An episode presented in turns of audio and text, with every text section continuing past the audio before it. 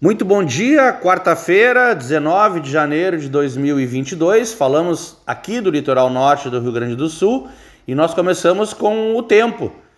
Temos hoje agora 24 graus, a tendência é que tenhamos máximas aí de 29 a 30 graus aqui no nosso litoral norte.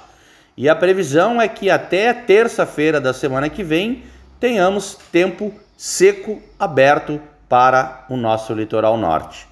E a Polícia Rodoviária Federal interceptou criminosos com armas, luvas e touca ninja na BR-101. Dois criminosos foram presos após tentarem fugir de uma abordagem da PRF na BR-101, na divisa do Rio Grande do Sul com Santa Catarina. A dupla, com diversos antecedentes policiais, estavam com duas armas de fogo prontas para o uso. Os policiais realizavam uma operação de combate à criminalidade na rodovia na tarde de terça-feira ontem, quando deram ordem de parada ao motorista de um K-Sedan que estava ingressando no Rio Grande do Sul.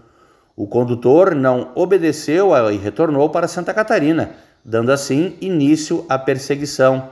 A Polícia Rodoviária Federal, com o apoio da Polícia Militar Catarinense, localizou e prendeu os bandidos no interior do município de Passo de Torres. Na fuga, eles jogaram uma pistola calibre 45 pela janela do automóvel, mas a arma foi localizada. Um revólver com seis munições foi encontrada dentro do carro. Além das duas armas, foram apreendidas luvas e touca ninja. O carro estava com placas clonadas e com o número do chassi alterado, elementos que foram identificados pela Polícia Rodoviária. Um dos presos, com 29 anos de idade, possui, de acordo com a Polícia Rodoviária Federal, antecedentes como sequestro, tráfico de drogas e disparo de armas de fogo. O outro, com 31 anos de idade, também é, é, tem passagens por homicídios. Essas e outras informações, eu sou o Vitor Garcia e falei para o grupo RS Com.